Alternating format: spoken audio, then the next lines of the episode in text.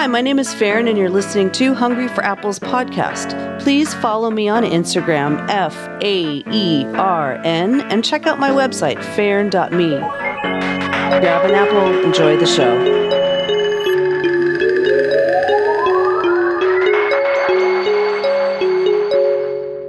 Hey, what's up? How's it going? Welcome back to Hungry for Apples with your host, Faern. I am starting today with reading a page from the Be Here Now book. It's page six. So um, if you hear any pages rustling, it's because there's part of it is a circle. Okay. See, if you get far enough in, you can see karma, you can see patterns unfolding, of which this life is only part of a mosaic. But in order to do that, you have to have left the gravitational field of time and space as a matrix. You can't think in time and space. You can't be in your thoughts anymore. Because your thoughts are still in time and space, you can't get out of time through them. You've got to, be outside that. You've got to be in the place where you see your own conception, birth, childhood, adolescence, maturity, age, and death, all is one. And then that one, and that one, and that one, and that one, and that one. For today, I want to talk to you a little bit about space in your spiritual practices. So, first, I want to mention that the people that listen to this are a very wide variety of different practices. There's some energy people, there's some yoga people, there's some Reiki people, which is also energy, but there's energy people and they don't do Reiki, and then there's Reiki people and they don't do the other stuff that the energy people see. Do you see what I'm getting at? So when I do address people, I'm keeping that in mind and I'll do my best to focus when I know it's a yoga thing, you know what I'm saying, or an energy sensitivity thing, which pretty much everything is that I bring up because I'm highly energy sensitive. I just wanted to bring that up. Okay. So, space, right? It's very important to create create space to do any kind of spiritual work with some kind of regularity. This is something that is so important. I I cannot stress it anymore. Having a special calendar that you stick to and have replacement time. If you can't do it at one time, you have another time that you can go to. I understand some people have kids and there's certain things that have to happen at certain times, but all of that stuff is on a schedule. So you can schedule your spiritual work around that and if you want to add in anything that you're learning, you know, if you want to expand, already being in this habit will make it a lot easier for you to explore new modalities or any kind of, you know, psychic things or maybe you want to learn tarot or learn how to use um, different runes or throw bones or, you know, you see what I'm getting at you'll already be in the habit of making sure you have time to do something. And the other thing is, really make time to have some kind of variety. There are certain things that should be regular, but then other things, it's good to mix them up. I really want to stress that, especially when you get into things like grounding understanding that sometimes you need to do something that you've never tried before or maybe hadn't considered is you know keeping space in your thought process for that is a very important point. and then when you take into consideration the current vibrational acceleration acceleration having time set aside ahead of time is really valuable Granted, sometimes the physical effects of the vibration or the shift in the frequency make these things have to happen at a different time of day or something like that. But just giving your your brain this kind of or actually, it's more your body. Giving your body this ease, like that, that you'll be doing it no matter what, will add to your ability to do the thing also. It's very interesting. I've tried all the different ways. Space in the form of time. If you're giving yourself a special time to do a special spiritual practice, give yourself time ahead and beyond it to kind of set it up and get yourself ready or transition to being with your family. It is really nice to do that for yourself ahead of time. And then if you start your thing late, you have that little buffer zone. That's also nice.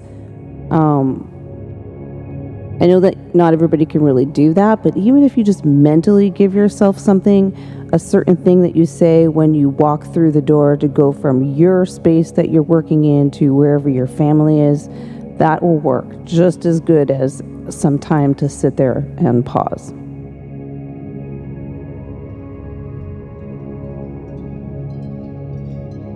Another thing that's really important that has been very helpful for me is knowing exactly which things regularly kind of cause me to forget. And I don't mean forget what I'm doing, like spacey.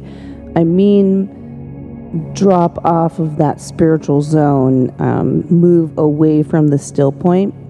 There's a pattern there, and that's why I read the Ram Dass thing.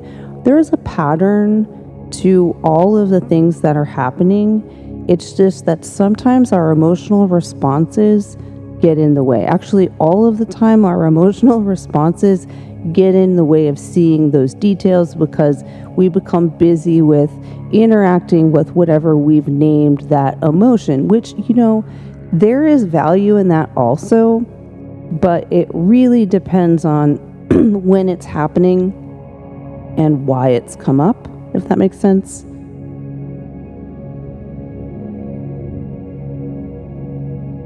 Something related to this is um, being firm on knowing what you've already worked on and are, and um, this is because there are these test things that come up and they're there to see if we've learned the lesson all of the way if we've kind of gotten all of the sides of the experience into our understanding. And if the people that deal with trying to raise their vibration, this is specifically for you because as soon as you get to a point when your body is accustomed to the vibration you are working with, these other things come up a lot. And it is for you to learn how you respond and if you're still reacting. And if you do react to it, it is, for me and a lot of people I'm hearing, a lot more intense.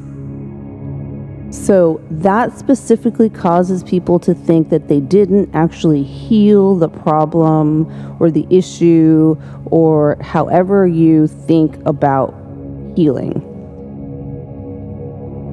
This is likely not the case, but I'm not in your head and your body, so I don't know for sure. But what I'm noticing with the people that I interact with is that as soon as they reach another level of vibrational understanding, these things kind of come at them like a waterfall.